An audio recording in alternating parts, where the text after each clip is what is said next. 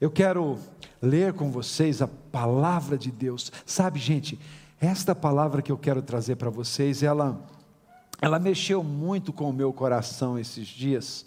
E eu louvo a Deus porque ah, Deus fala conosco de muitas maneiras, de formas assim é, interessantes. E esta palavra ela ela despertou meu coração, ela ela, ela mexeu comigo, digamos assim. Eu pensei, Deus, onde nós estamos, o que, que nós estamos fazendo. E eu gostaria que você, nesse culto missionário, pensasse um pouco nesta palavra, ok? Você possa é, não se distrair com nada, não se distrair com nada. Os, os, telemóveis nessa altura devem ser utilizados apenas para a leitura da palavra, não é? Se você vai acompanhar a leitura aí, para tomar notas, enfim, para mais nada. Vamos estar focados naquilo que Deus tem para nós. Já oramos e agora nós ouviremos a palavra do Senhor. Eu quero ler para vocês um texto que está no segundo livro de Reis, capítulo 20, do versículo 12 ao 21. Segundo livro de Reis, o capítulo 20, os versículos de 12 a 21. E nós vamos ler aí a palavra do Senhor, nome de Jesus. Diz assim: quem quiser pode acompanhar aqui na frente também. Naquela época, o rei da Babilônia, Merodach Baladã, filho de Baladã, enviou cartas e um presente para Ezequias, pois soubera da sua doença. Ezequias recebeu em audiência os mensageiros e mostrou-lhes tudo o que havia em seu armazém, em seus armazéns: a prata, o ouro, as especiarias e o azeite finíssimo, o seu arsenal e tudo o que havia em seus tesouros. Não houve nada em seu palácio ou em seu reino que Ezequias não lhes mostrasse.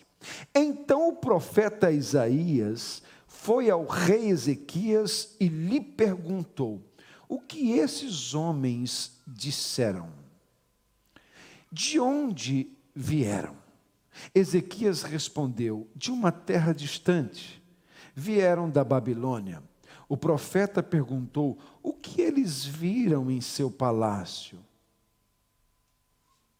Disse Ezequias: Viram tudo em meu palácio. Não há nada em meus tesouros que eu não lhes tenha mostrado.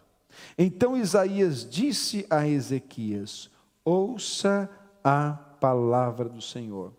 Um dia, tudo que se encontra em seu palácio, bem como tudo o que os seus antepassados acumularam até hoje, será levado para a Babilônia. Nada restará, diz o Senhor. Alguns dos seus próprios descendentes, guarde isso, alguns dos seus próprios descendentes serão levados e eles se tornarão eunucos no palácio do rei da Babilônia. Respondeu Ezequias ao profeta: Boa é a palavra do Senhor que anunciaste, pois ele entendeu que durante a sua vida haveria paz e segurança. Os demais acontecimentos do reinado de Ezequias e todas as suas realizações, inclusive a construção do açude e do túnel que canalizou água para a cidade, estão escritos no livro dos registros históricos dos reis de Judá. Ezequias descansou com seus antepassados e seu filho Manassés foi o seu sucessor. Ok. Gente, eu quero fazer uma pergunta nesta manhã, e esta pergunta ela é o nosso tema desta manhã. E a pergunta é essa: que legado estamos deixando para a próxima geração? Vou perguntar isso de novo. Que legado nós estamos deixando para a próxima geração? Bom, alguns de nós que estamos aqui somos frutos das sementes que os nossos pais semearam no passado. Alguns de nós aqui recebemos do passado um legado. Eu falo por mim. Gente, a mensagem que os nossos pais transmitiram, a mensagem ou as mensagens que os meus pastores transmitiram, até hoje elas fazem eco nos meus ouvidos. De vez em quando, os mais dinossauros, aqui, nós nos sentamos e nos recordamos de determinadas músicas. Aquelas músicas, sabem aquelas músicas? Então minha alma canta a ti, Senhor. Quem se lembra disso? Olha aí, ó. Há muitos dinossauros aqui. Há muita gente aqui, não é? Canções, Castelo forte é o nosso Deus, espada e bom escudo. Canção feita por Martinho Lutero. Ou seja, legados. Mas a minha preocupação é que, com o passar do tempo, algumas pessoas não construam ou não se preocupam em construir um futuro para os seus filhos, para os seus descendentes, para, para que as pessoas que, que, que, os seus ascendentes, as pessoas que, que estão ali brotando, a futura geração que está vindo pela frente. Uma geração é, pode estar colhendo o que outra geração plantou. Por exemplo, é, que planeta nós estamos deixando para os nossos filhos? Eu não estou aqui apregoando, embora isso seja importante ser dito na igreja, é, as questões ambientais, isso precisa ser dito na igreja. Vocês sabem que Deus, Ele ensinou-nos a cuidar do ambiente, a cuidar das coisas, não é? Ele instruiu Adão a cuidar do jardim, a cuidar das plantas. É bíblico cuidarmos do ambiente. Se existem pessoas que precisam ter uma educação é, em como cuidar do ambiente, é a igreja, são os cristãos. Amém, queridos? Isso é importante. Que planeta nós estamos deixando para os nossos filhos? Quais são os exemplos de devoção? Ok? Nós estamos plantando, estamos semeando. Qual é a nossa devoção? O que, que os, os nossos filhos veem em nós? O que que os nossos filhos veem em nós? Qual é a devoção? Qual é a paixão que nós estamos transmitindo para eles acerca da igreja, do corpo de Cristo? O que que nós ensinamos aos nossos filhos? Será que nós dizemos, filhos, olha, domingo, especialmente domingo, é importante que você tire tempo para ir à igreja e tal, e cuidando disso, eu me lembro hum, na infância do, do, do, meu filho, ou mesmo a minha esposa, quando estudava, sempre foi um exemplo nesta área. Eles nunca deixaram para estudar no horário do culto. Eles sabiam, nós temos todo um tempo para estudar, para ir à escola, para preparar para os testes, mas o tempo de devoção, de cultuar a Deus é sagrado. Gente, nós precisamos relembrar isso. Porque, olha, deixa eu dizer uma coisa para vocês: é espantoso como em Portugal, e não só em Portugal, na Europa, vocês sabem, existem templos onde homens choraram, onde aconteceram grandes avivamentos, que hoje são casas, são bares. Os templos se transformaram em bares, porque as pessoas não vão ao templo. Aqui em Portugal existem templos que estão ah, ah, antigos, de, de cultos antigos, de igrejas que nasceram na década de 60 ou mais ainda, que estão aí precisando de um apoio, de um crescimento, e eu conheço alguns, e nós estamos até orando para que Deus nos ajude a ajudar essas pessoas a se levantar, porque nós estamos vivendo um tempo em que muitas pessoas estão colhendo descanso caso dos seus pais em relação ao compromisso com Deus. em relação à fé, em relação à obra missionária. Queridos, eu venho de um tempo em que, quando se fazia um apelo para missões, a frente do altar ficava repleta de pessoas em lágrimas, dizendo: Eis-me aqui, Senhor, envia-me a mim. Eu sou uma destas pessoas. Que o meu coração ardia e arde até hoje pelo trabalho missionário por estar na casa de Deus, por adorar a Deus. Então a pergunta é: que espécie de cristianismo nós estamos produzindo hoje que os nossos filhos vão colher amanhã? Ora, queridos, eu temo que as futuras gerações não tenham pelo Senhor o mesmo a mesma atitude que nós temos, porque muitas vezes nós não estamos semeando isso, nós não estamos partilhando com os nossos filhos, nós preferimos dar aos nossos filhos um aparelho, um telemóvel, uma coisa qualquer, do que educá-los na, na palavra de Deus, do que ensinar-lhes a palavra de Deus. Ah, fica aí, veja o que você quiser. Não é veja o que você quiser. Nós precisamos preparar o futuro para a nossa geração. Que futuro? Que futuro, que futuro, que legado nós estamos deixando para as gerações futuras. Ao observar isso e como eu venho de um cristianismo desde a minha infância, eu tenho notado as mudanças, as alterações que têm acontecido, e hoje eu quero denunciar isso no nome de Jesus e conclamar a igreja: nós precisamos fazer alguma coisa em relação a isso. Nós precisamos reavivar o fervor dentro do nosso coração. Nós precisamos abrir os olhos e, ei, alguma coisa precisa acontecer nos nossos dias. OK? Ezequias esse rei, embora ele tenha sido abençoado por Deus, teve uma vida próspera diante de Deus, ele teve comportamentos negativos que trouxeram destruição para gerações futuras. E são esses exemplos que nós não podemos seguir.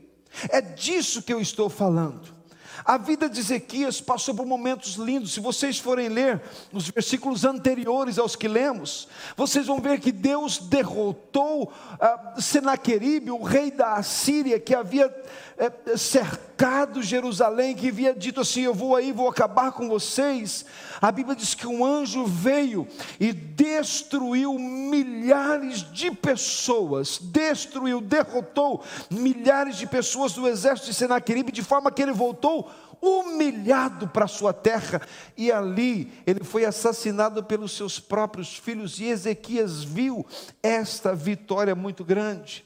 De seguida, Ezequias ficou doente ficou doente e ele recebeu a visita do profeta. Deus falou para o profeta: vai lá e diga para Ezequias colocar a casa dele em ordem, porque na cama em que ele está ele vai morrer, não vai viver. E ele orou e o Senhor o curou, e nós já vamos chegar lá nessa situação para que os irmãos possam entender. E depois da cura de Ezequias, Deus lhe acrescentou mais 15 anos, e nesses 15 anos nasceu-lhe um filho, e ele colocou o nome nesse filho de Manassés, e esse filho veio a ser um dos piores, se não o pior rei de Israel, aquele que mais complicou a vida de toda uma nação. Sabe por quê? Porque este homem não deixou um legado de bênção para a geração futura. Se não vejamos, nós vemos nessa história, no capítulo 20, versículo 1, a importância do tempo de Deus e a sua vontade soberana. O que, que nós precisamos ensinar para os nossos filhos? Que Deus tem um tempo. Que Deus tem uma vontade soberana. Vocês sabem que hoje muitos dos nossos filhos acham que a vontade deles precisa ser feita. Sim ou não? Cadê os pais? Os nossos filhos são criados hoje, eles acham que é isso. O filho faz uma coisa, o pai, ah, ok. O filho faz uma birra, o pai, ah, ok. O filho, hoje, inclusive na sociedade, até parece que nós não podemos mais lidar com os nossos filhos. Ei, igreja, nós precisamos abrir os nossos olhos, nós precisamos entender que a Bíblia ela nos ensina a comportarmos-nos corretamente para com os nossos filhos, porque isso será bênção para eles. O que nós estamos projetando para o futuro dos nossos filhos? Que tipo de gente nós estamos querendo enxergar no futuro? Olha aí, no tempo que Ezequias ficou doente, opa, já tiraram, sumiu. Ah, ah, ficou doente, quase morreu. O profeta Isaías, filho de Amós, foi visitá-lo. E disse: Assim diz o Senhor: ponha em ordem a sua casa, por quê? Porque você vai morrer, não se recuperará. Alguém diz assim, mas que notícia lixada. Imagine, imagine que o profeta chegue na sua casa hoje e diga assim: meu amigo, chamaram o número da sua senha. 79. Chegou a sua hora. Gente, para muitas pessoas isso aqui soa complicado, ok? Mas vamos pensar o contrário. Vamos pensar assim: que Deus te ama tanto que Ele está te livrando do inferno, da perdição, da destruição, e está te dando o privilégio de colocar em ordem a sua casa, a sua vida, porque Ele vai te buscar. Os améns não foram muitos, né? Mas eu compreendo isso. Sabe por quê? Para muita gente isso faz confusão. Para as pessoas estão tão agarradas às coisas deste mundo que é mesmo assim. Então o, o profeta vai e anuncia: Ezequias, o Senhor vai te recolher. Ele, ai, tal, e começou a chorar. A Bíblia diz que ele virou o rosto para a parede e lamentou, lamentou, lamentou. Nós vemos aqui que ele não foi um exemplo de entender o time, o tempo de Deus. Deus disse para Ezequias: chegou o seu tempo. Nós precisamos ensinar os nossos filhos que quem está no comando é Deus. Que a vontade absoluta de Deus soberana é a melhor para nós. A vontade soberana de Deus é a melhor para a minha vida é a melhor para minha família. Estar na vontade soberana de Deus é riquíssimo, é um privilégio, queridos, maravilhoso. Ezequias não foi um exemplo, ele se justifica diante de Deus, não é? E, e por causa disso, Ezequias entrou na vontade permissiva de Deus. Deixa eu dizer uma coisa para você: há uma diferença entre vontade absoluta e vontade permissiva, entre vontade soberana e vontade permissiva. O que é vontade soberana? É quando Deus faz e nós dizemos assim: Senhor, eu, eu recebo, eu sei que tu estás fazendo, eu sei que o Senhor é absoluto, eu creio nisso e recebo em nome de Jesus. E a vontade permissiva é aquela que Deus permite que nós vivamos determinadas coisas, mas não quer dizer que é o melhor para nós. Mas Ele permite. E Ele permite muitas vezes porque nós somos filhos mimados. E é isso que nós estamos fazendo com a geração futura também. Gente, nós precisamos ensinar os nossos filhos a serem rijos espiritualmente, a serem guerreiros e a entender: Deus é quem manda. Deus é soberano, Deus é que faz. Se Ele fizer, se Ele abrir, é Deus. Se Ele fizer, Ele é Deus. Se Ele não fizer, não, mas a gente emburra. Não é bem assim que a gente faz. A gente diz, ah, não, ah, por que, Senhor e tal. E às vezes nós até oramos, Senhor, nós cantamos, faz tua vontade em mim. Mas quando Deus começa a fazer a vontade dele, a gente diz assim, ah, Senhor, mas não é isso que eu quero. Não é isso que eu quero. Gente, e essa é a geração que nós, se não cuidarmos, estaremos criando para o futuro. Os nossos filhos, filhos mimados espiritualmente. Veja o que diz os versículos 2 e 3. Olha só, para para esses versículos. Ezequias virou o rosto para a parede e orou ao Senhor. Olha que oração. Lembra-te, Senhor, como tenho te servido com fidelidade, com devoção sincera. Tenho feito o que tu aprovas. E Ezequias chorou amargamente. Sabe o que ele estava dizendo? Ele disse: Ah, Senhor, eu não quero morrer, não. Senhor, eu acho que o Senhor está equivocado nesse momento. Eu não quero, Senhor, eu estou tão, em outras palavras, eu estou tão preso a essas coisas, a esta vida, eu não quero. Mas note isso, a palavra de Deus pelo profeta foi: coloque a tua casa em ordem, porque chegou o teu tempo. Mas ele não aceitou isso, e aí ele entrou num tempo permissivo. Deus voltou-se para ele e disse assim: Ok, eu vou te dar mais 15 anos de vida. Gente, gente, eu penso que se Ezequias soubesse o que aconteceria nos seus próximos 15 anos de vida, ele não teria feito a oração que fez. Então nós precisamos tomar muito cuidado sobre o que nós estamos ensinando sobre vontade absoluta, vontade soberana e vontade permissiva de Deus. Quando nós educamos os nossos filhos a serem rebeldes, a que a vontadinha deles seja feita, mesmo, mesmo eu estou falando filhos também espirituais, igreja. Não é? Você sabe que de vez em quando nós, como crentes mimados, com a nossa vontade não é feita, a gente coloca uma tromba? Ah, pastor, pastor nem me cumprimentou hoje. Também não vou à igreja esse mês. Vou dar um desprezo a ele. Vou mostrar que eu faço falta. eu vou dizer uma coisa para você: você faz falta. Mas não faça isso. Não é bonito. A sua vida é importante para Deus, mas nós não podemos ser filhos mimados. Sabe aquelas pessoas que, quando vem uma luta, uma tribulação, ela diz assim: Ah, Deus não está comigo, Deus me abandonou. Que isso, gente? Quem é que diz que vida cristã não tem problema? Quem é que disse, onde é que está escrito que vida cristã é só oba-oba, alegria? No mundo tereis aflições, mas tem de bom ânimo, eu venci o mundo. Gente, bora lá para frente. Se está doendo, glória a Deus. Se está alegre, glória a Deus. Se veio promoção, glória a Deus. Se você foi despedido, glória a Deus. Deus tem algo melhor. Ele é soberano.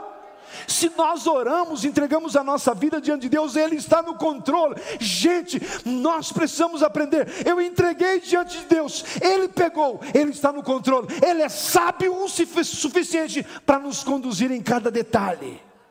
Nós precisamos preparar a futura geração para serem cristãos de verdade.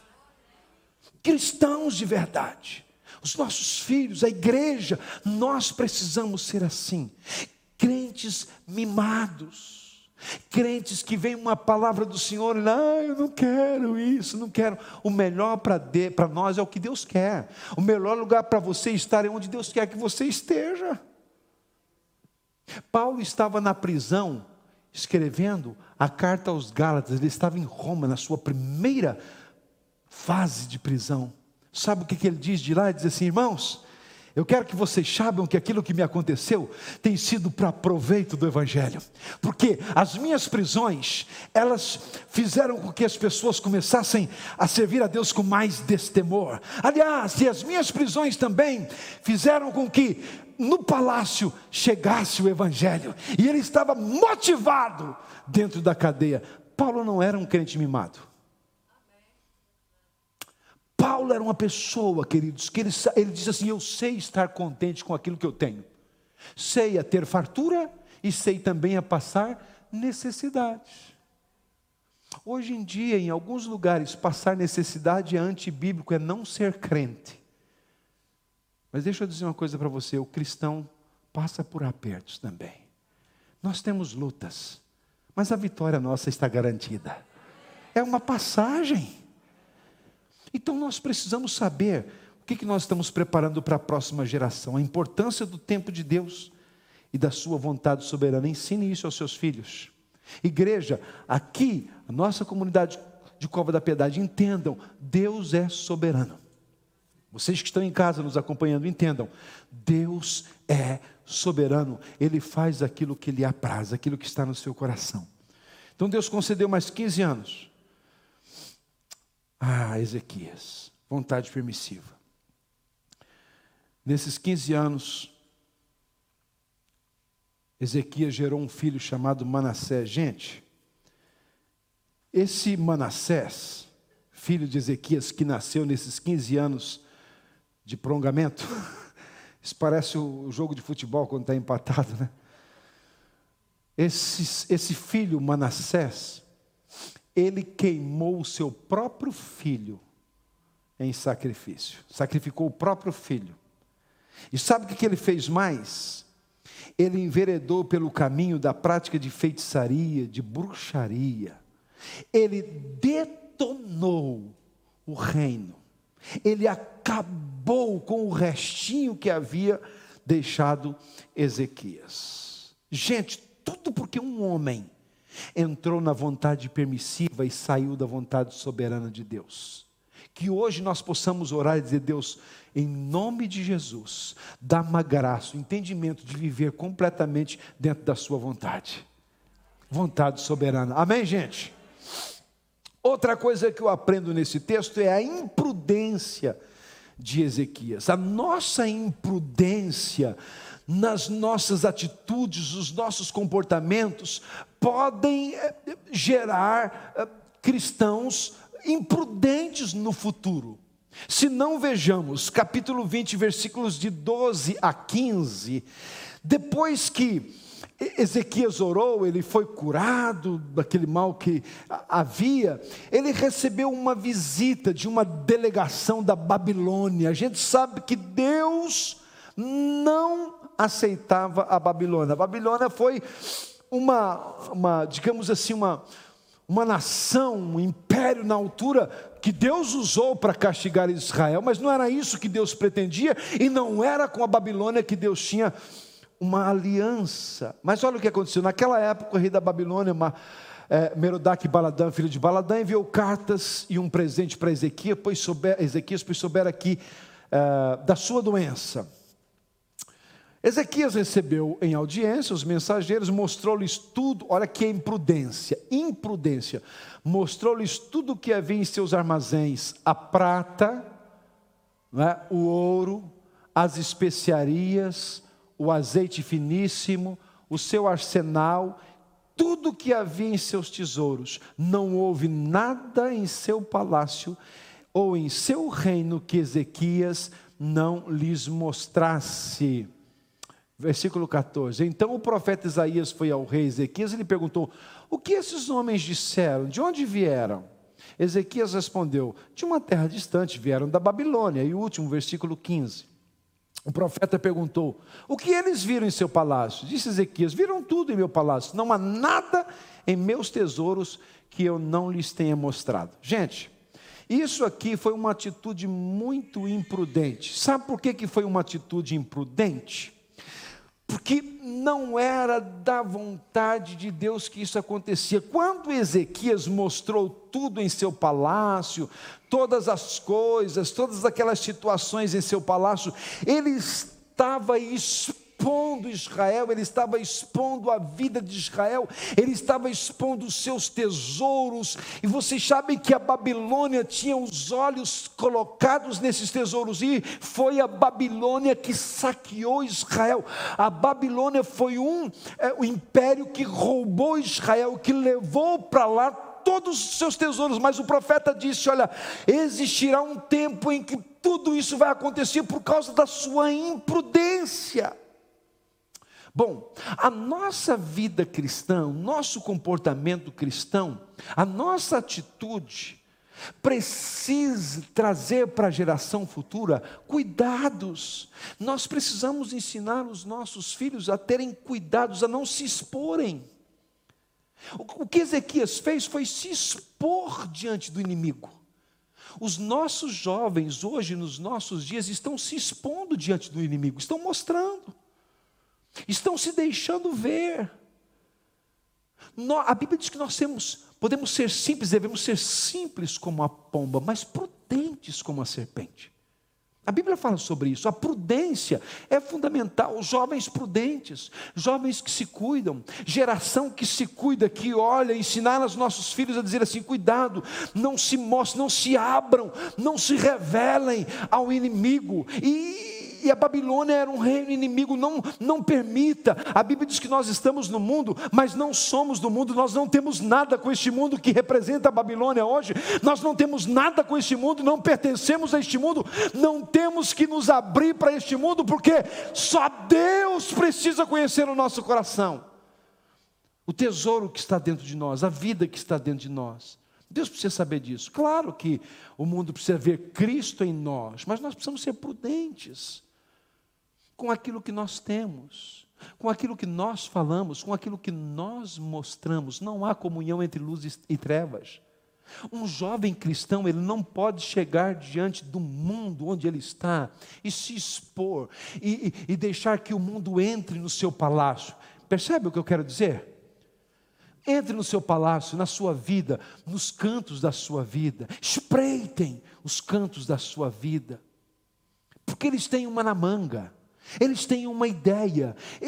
Não é apenas eles trouxeram uma delegação, tipo amizade com Ezequias. Vamos lá e tal, vamos levar um presente para ele, vamos descobrir o que, que ele tem no reino. Essa é a missão do inimigo. Ele é sagaz, ele é sorrateiro. Ele vem com o seu sapatinho de lã para tentar encontrar, descobrir, saber o que está no seu coração. Não revele o seu coração ao inimigo. Revele o seu coração para Deus. Mostre-o para Deus. O inimigo apenas precisa ver a sua coragem, a sua determinação, a sua fé, a sua ousadia. O seu coração, o seu tesouro, ele é do Senhor. Amém, queridos?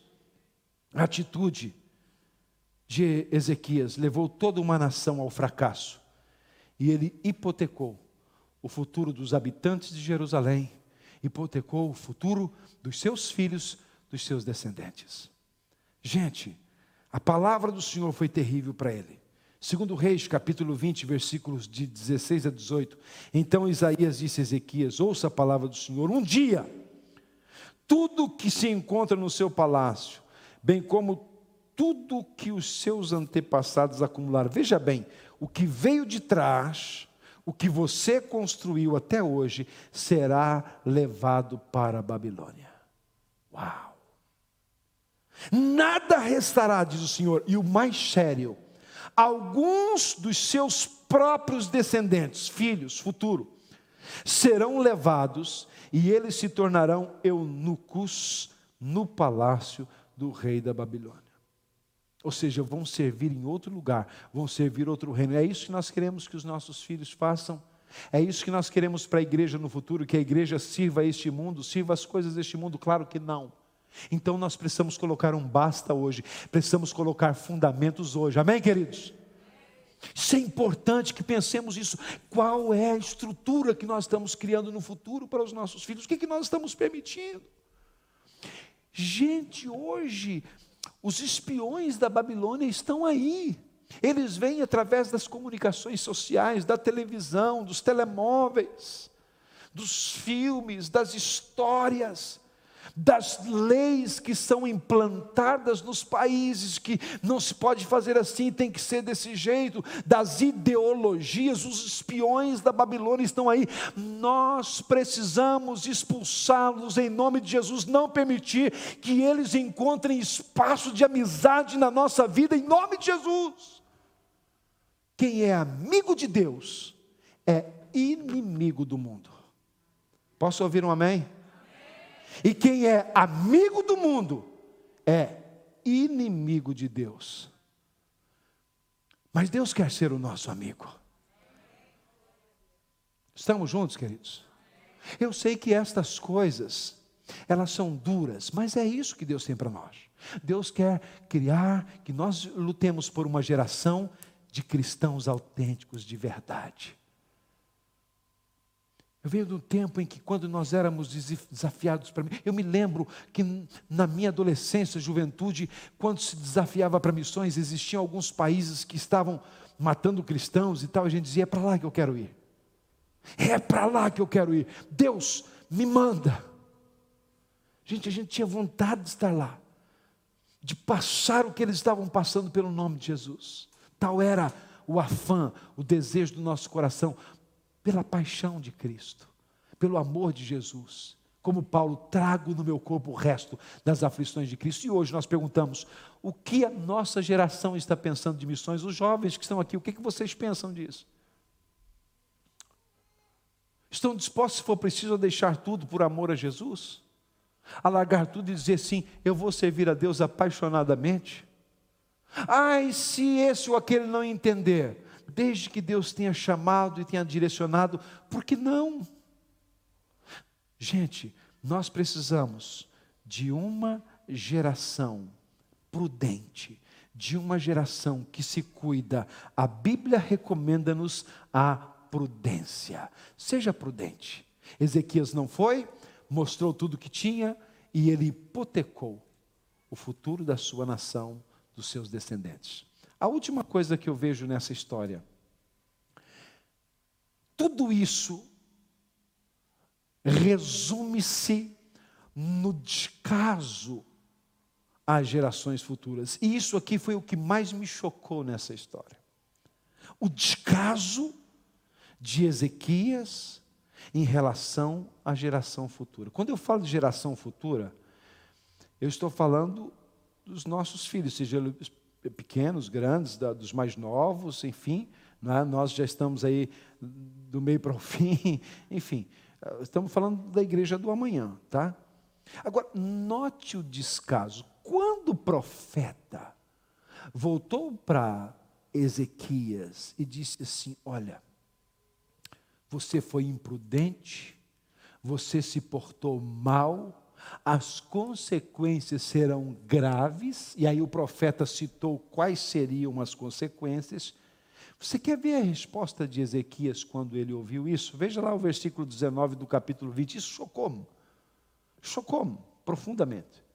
Respondeu Ezequias ao profeta depois que ouviu a palavra. Ele disse assim: Boa é a palavra do Senhor. Deus disse assim: Olha, eu vou arrasar com a sua nação. Eu vou acabar com Jerusalém. Essa cidade será sitiada, os tesouros serão levados. Vai ser um fracasso total. E ele diz assim: Boa é a palavra do Senhor que anunciaste. Por quê? Pois ele entendeu que durante a sua vida haveria paz e segurança. Sabe o que ele diz? Não vai acontecer nos meus dias. Então, que se dane. Foi isso que Ezequias disse: Eu vou estar em paz. Não me interessa, eu não quero saber, eu não vou estar mais aqui. Que se dane. Numa expressão Pronto, mais baixa, mas para que entenda mesmo. Gente, é isso que tem acontecido às vezes na nossa geração. Nós não estamos pensando em como será a igreja quando nós formos embora. Nós não estamos pensando como será a igreja dos nossos filhos. Nós não pensamos, gente, eu tenho pensado, esses dias eu estava dizendo, Deus tem misericórdia, como vai ser com os meus filhos, com, com os meus netos, que igreja, que, que, que, que ensinamento eu estou deixando para eles? Como será? Como é que vai ser do jeito que está caminhando este mundo? Gente, esse homem não se preocupou com o futuro da sua nação. Ele simplesmente diz assim: bom, se nos meus dias vai estar tudo bem, eu vou dormir em paz, eu vou, não vai acontecer essa calamidade nos meus dias, eu estou pouco me preocupando. Boa é a palavra do Senhor. Se ele fosse um cara sincero, e se ele fosse um autêntico pensador no futuro da sua nação, ele diria assim: Deus, eu me arrependo me perdoa, me perdoa por não ter aceito a vontade absoluta, me perdoa por ter pedido mais 15 anos, mas já que o Senhor me concedeu, me perdoa, tenha misericórdia, restaura, me permita que eu viva para a tua glória, Senhor. Eu quero programar, eu quero preparar tudo de bom para a geração, eu quero, eu quero cultuar. Não, sabe o que aconteceu? Ele gerou um filho terrível, Manassés. Ele gerou alguém que seria, digamos assim, a pólvora que explodiria a geração futura, por causa do descaso. E eu pergunto, igreja, nesta manhã, no nome do Senhor Jesus, tu tens pensado no futuro dos teus filhos? Tu tens pensado no futuro da, da geração que está aí chegando? Ok, E o que, que nós estamos fazendo para preparar para eles um legado de fé, de graça, de força, de determinação? Que evangelho nós estamos transmitindo aos nossos filhos? Ou então estamos dizendo, eu não vou estar mais aqui, eles que se virem. Você já pensou se Jesus pensasse isso a nosso respeito? Eu vou para o Pai, vocês que se amanhem. Mas ele não disse isso, ele disse: Eu vou para o Pai, mas eu vou voltar para vocês. Eu vou preparar lugar para vocês, eu estou cuidando de vocês. Eu acho tão bonito que no final, Jesus diz assim: Nenhum daqueles que me deste, Pai, se perdeu.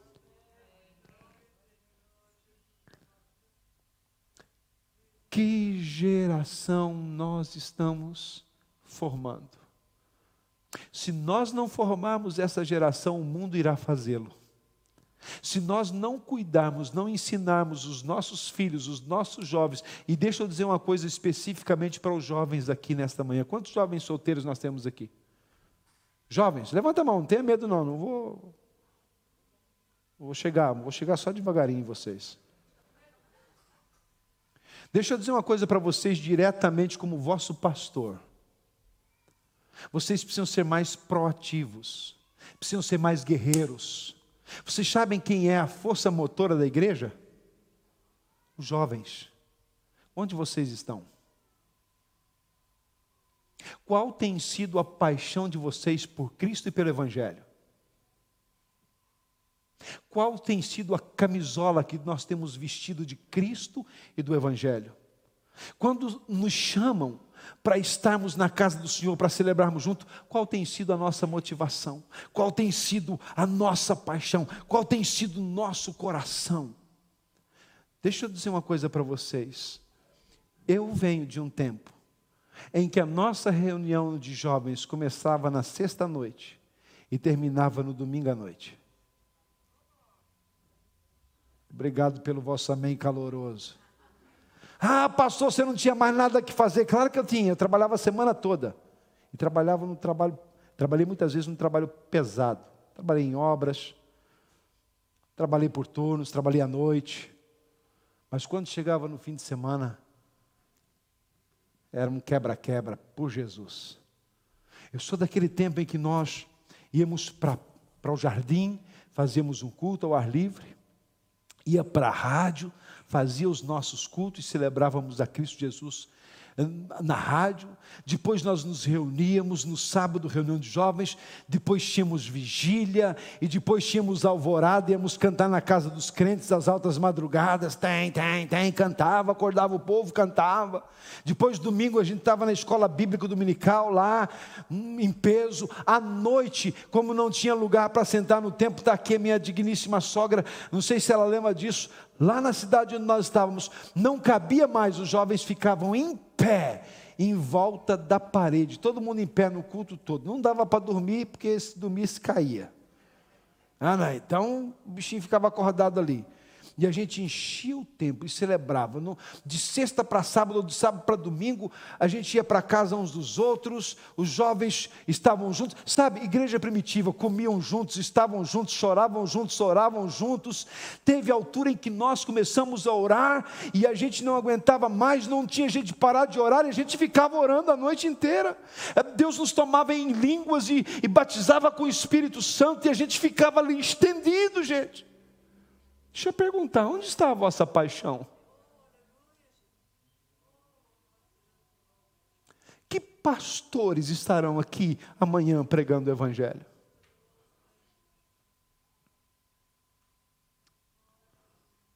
Ah, eu não me identifico. Oh, parem com isso, crentes mimados. Deixem disso. Geração mimada é isso. Sabe, a geração Guerreira é aquela geração que sabe, eu vou glorificar a Deus, eu vou estar ali, eu vou ser bênção. Ah, isso não está legal? Eu vou ajudar a mudar. Eu não vou atrapalhar, não vou bagunçar, mas eu vou ajudar a mudar. Eu vou orar, Deus vai mostrar, Deus vai abrir. Gente, é disso que nós estamos falando. Ezequias hipotecou o futuro da sua nação, porque não se preocupou com a futura geração.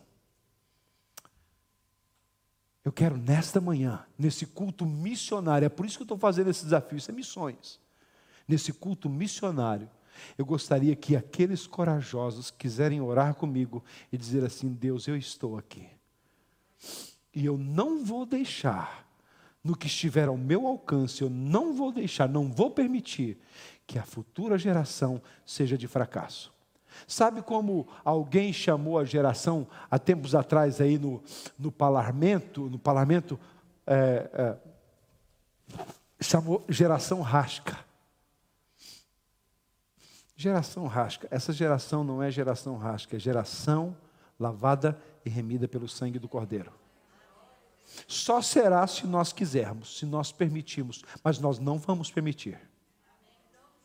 Em nome de Jesus. Gente, essa palavra mexeu muito comigo. Porque nós não somos eternos.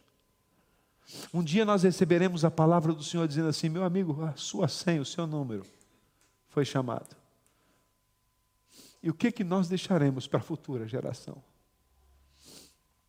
Quem são os homens que eu estou preparando para estar aqui amanhã? Deus falou comigo. Não foi, Deus apertou comigo. E eu estou apertando com vocês. Vamos ficar em pé? Vocês topam mudar isso? Topam ter uma atitude diferente? Olha só. Eu gosto sempre de citar isso aqui porque é uma verdade. Dizem, dizem, dizem por aí que os crentes mentem mais quando estão cantando. Porque nós cantamos uma letra. Por exemplo, a, a, a nossa tecladista está onde? Está aqui. Eu te vi ali, por isso que eu falei, né? Nayara é top, gente, benção de Deus. Nós cantamos aquela música Senhor meu desejo, não foi? Aí nós cantamos assim: Senhor meu desejo é ti. O que, que é honra? Eu não vou pregar de novo, não, só quero fazer um apelo, entender.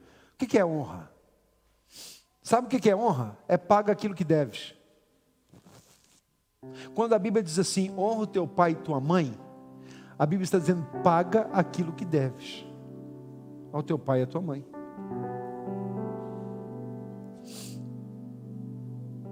E aí nós cantamos, Senhor, meu desejo é te honrar e de coração te adorar com tudo que é em mim te dou louvor. A minha adoração é só para ti. Aí o pessoal acrescenta, mas é só domingo de manhã, nos outros dias é por minha conta. Aí nós cantamos, cantamos, cantamos e não fazemos aquilo que nós cantamos. Te dou meu coração e todo o meu ser para ti quero viver todo meu respirar e por onde eu andar. Aí vem, olha só a frase. Faz tua vontade. Espera um pouquinho. Vontade soberana ou permissiva?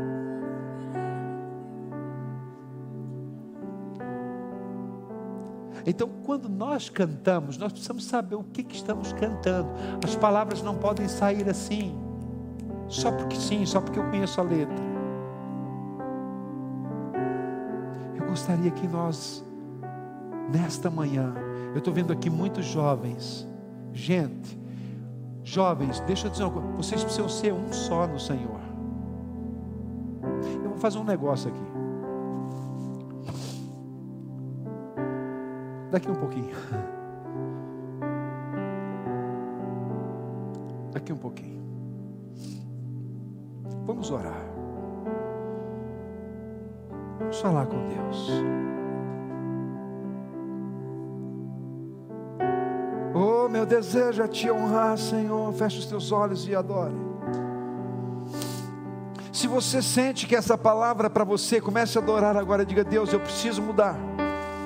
Eu preciso, eu estou entendendo, Senhor, que eu não tenho feito muito pela geração futura. Eu não estou tão preocupado assim com a, com a futura geração, mas hoje, Senhor, desperta o meu coração. Eu preciso eu preciso deixar um legado de fé, de amor. Eu preciso deixar uma cultura de paixão pela igreja, pelo corpo de Cristo. Eu preciso desafiar os futuros líderes a se apaixonarem, a estarem preparados para as coisas boas que o Senhor tem para fazer. Oh! Oh! A cena de Ezequias foi terrível, queridos.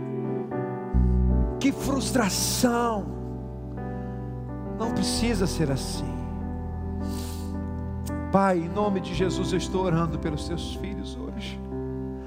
A igreja que tu amas. Deus, no nome de Jesus, tem misericórdia de nós. Não permita que o nosso coração seja um coração de descaso. Ajuda-nos a entender Deus, que nós não podemos abrir os nossos tesouros para o inimigo. Nós precisamos abrir os nossos tesouros para Ti, Senhor, só para Ti. Ajuda-nos a entender, papai, que nós precisamos nos preocupar com a futura geração, em nome de Jesus.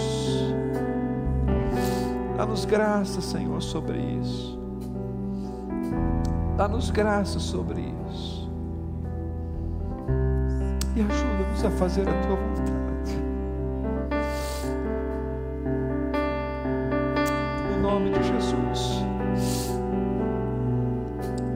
Com exceção dos jovens que estão servindo aí nas câmaras, a multimédia, eu quero convidar todos os outros jovens que estão aqui, solteiros, adolescentes para chegarem aqui à frente, eu quero orar por vocês, voltados para mim, de frente para mim. O pessoal do louvor já está aqui. Por favor, podem ficar aqui. Minha direita, minha esquerda, pode vir. Jovens, adolescentes, geração. Quero orar com vocês. quero orar com vocês.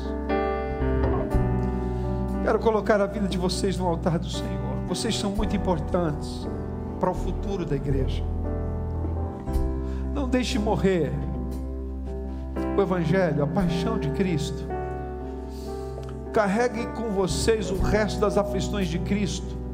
Vistam a camisola da fé do cristianismo. Se apaixone por isso.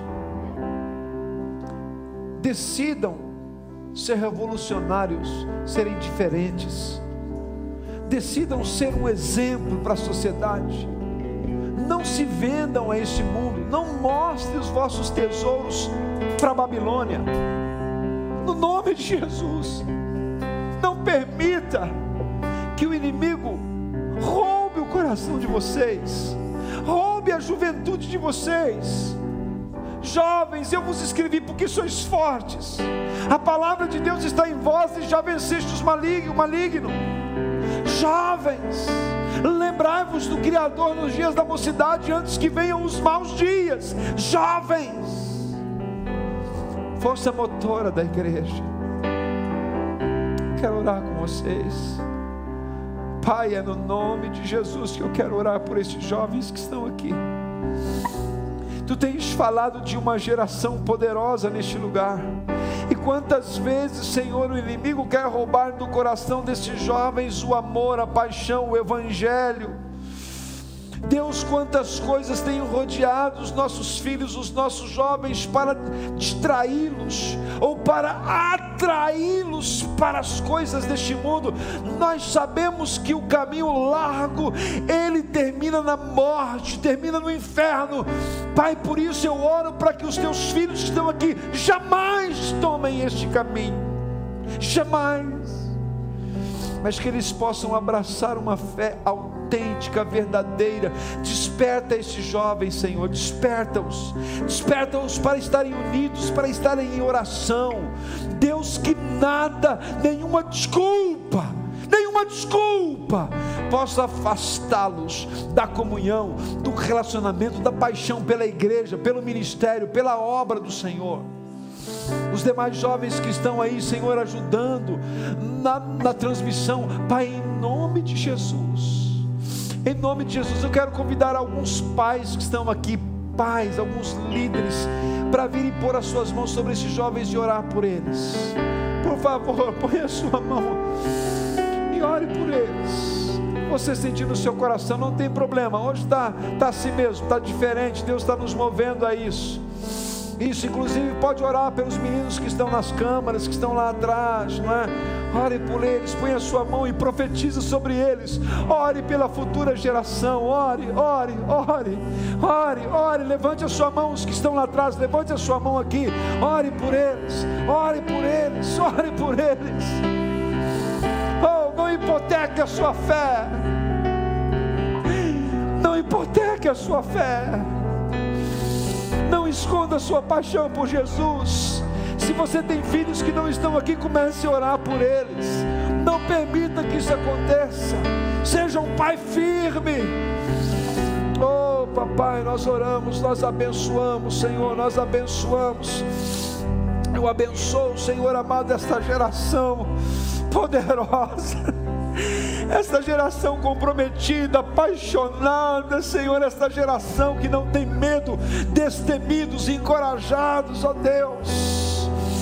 Oh, Pai, essa geração que está no don't stop, que não para, que não para diante das circunstâncias, eu oro profetizando sobre eles a graça, a glória, a paixão, o avivamento, Senhor, o novo tempo, Deus, toda milindrice, tudo aquilo, Senhor amado, que se afigure qualquer sentimento de fragilidade, de mimimi, Deus, em nome de Jesus, sai agora em nome de Jesus. E levante estes jovens, Senhor, com uma garra como nunca antes. Destemor, apaixonados, revolucionários, que esta geração possa provocar o avivamento nesta terra, Senhor eu profetizo sobre eles a tua graça, e essa imposição de mãos, Senhor, que está sendo feita sobre os teus filhos, seja, Senhor, profética, seja, Senhor amado, agraciada, seja, Senhor amado, derramada sobre eles em porção abundante em nome de Jesus, em nome de Jesus, Senhor, os nossos filhos são teus, esta é a herança do Senhor, esta é a herança tua, Senhor, nenhuma unha ficará para trás, em nome de Jesus, em nome de Jesus, em nome de Jesus, oh, em nome de Jesus, aleluia, em nome de Jesus em nome de Jesus. Amém. Diga para ele agora o refrão desta música. Vamos dizer: Te dou meu coração, todos juntos, com muita alegria. Amém. Oh,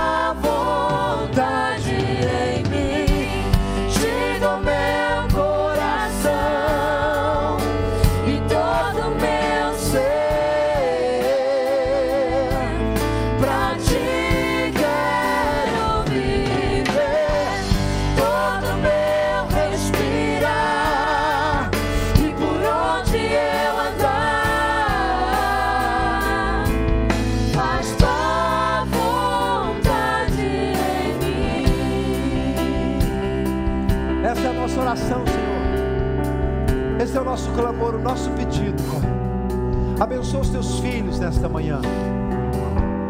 Com uma nova mentalidade, com o coração aberto diante do Senhor. Em nome de Jesus. Amém.